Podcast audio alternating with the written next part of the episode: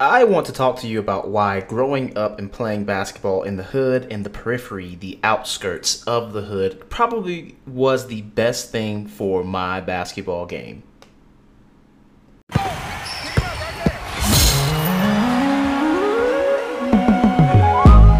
I spent over a decade learning how to become a college basketball student athlete, and because of that, I saved my family $160,000 in student loan debt. Now, the real question is, can I help you do the same thing? This podcast is here to give you the answer. Join me and follow along as I give you the basketball secrets that help me earn a free ride and live a full life after the ball finished bouncing. My name is Myson Jones, and welcome to the Playmaker Podcast.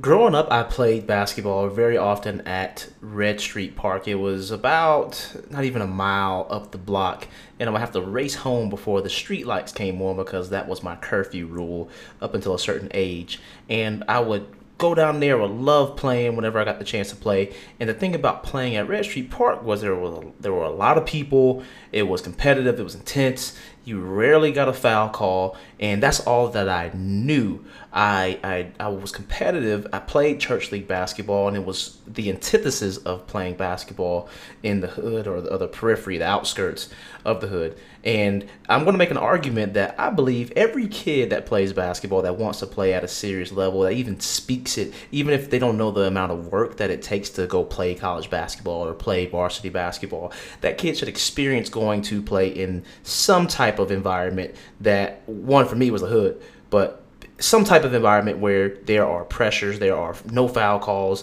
there are things that you're not going to experience or hear on a basketball court. So when you do hear it or experience it, when the stakes are a little bit higher, it's not uncommon to you, it's not foreign to you. So for me, playing at Red Street Park, it meant getting roughed up, it meant coming back with some scrapes, it meant getting trash talked to me, it meant getting the ball stolen from me, it meant a lot of failures, and it meant a lot of aggravation from me and on other people.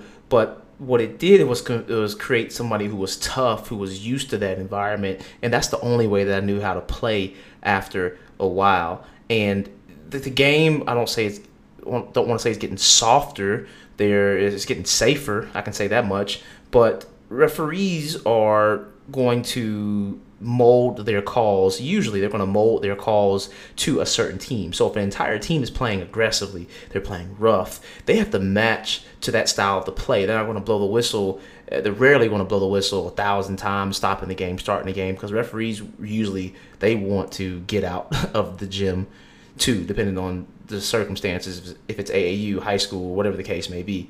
So referees often adjust to the physicality and the intensity of the most intense, the more aggressive team. And if your kid's not used to playing in that kind of environment, at that kind of speed, with that kind of trash talk, physicality, and toughness, it's going to be a long game on the court or on the bench. So you need to create, simulate that same intensity that I got when I played at Red Street Park. I'm not sure what your Red Street Park is or will be, but every kid should go out to the court, and every kid should feel what it feels like to not be quick enough, not be fast enough, to understand, like, oh my gosh, this guy is my age, but he's so much stronger, faster, and just as competitive as me. And this is not for a confidence crusher, but this is just for a reality check, so they're more accountable when they actually train. And I tell some guys that are mature enough to understand this without taking it too far, I tell them every single rep matters, and I want you to think about that elite defender that you hate guarding you when you're making these reps. If it's not good enough for him or her, then the rep was not good enough at all. And that forces accountability for whenever these my student athletes start to train. So that's what I'm encouraging you to do. I actually had a parent say she's done it, and it's worked for her son. Her son is going out to the hood in Alabama, is going out to some rough places around our local area here in South Carolina, and he's getting tougher. He's getting a little more swagger about himself. He's getting more aggressiveness when he's going to the basket. We can still do get some more work in, but I can see that process happening because he's putting himself, and she is putting him, in rougher environments, and is working for his game. So do that. Take your kid to some sort of red street, to the hood, to the peripheries of the hood, whatever it is.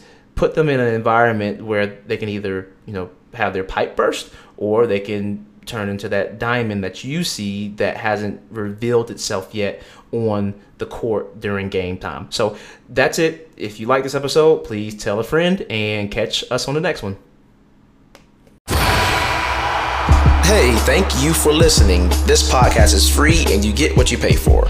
All jokes aside, if this is valuable enough for payment, please remember to rate and subscribe. And if you have a question you want answered live on the show, go to anchor.fm/playmakers and ask your question now.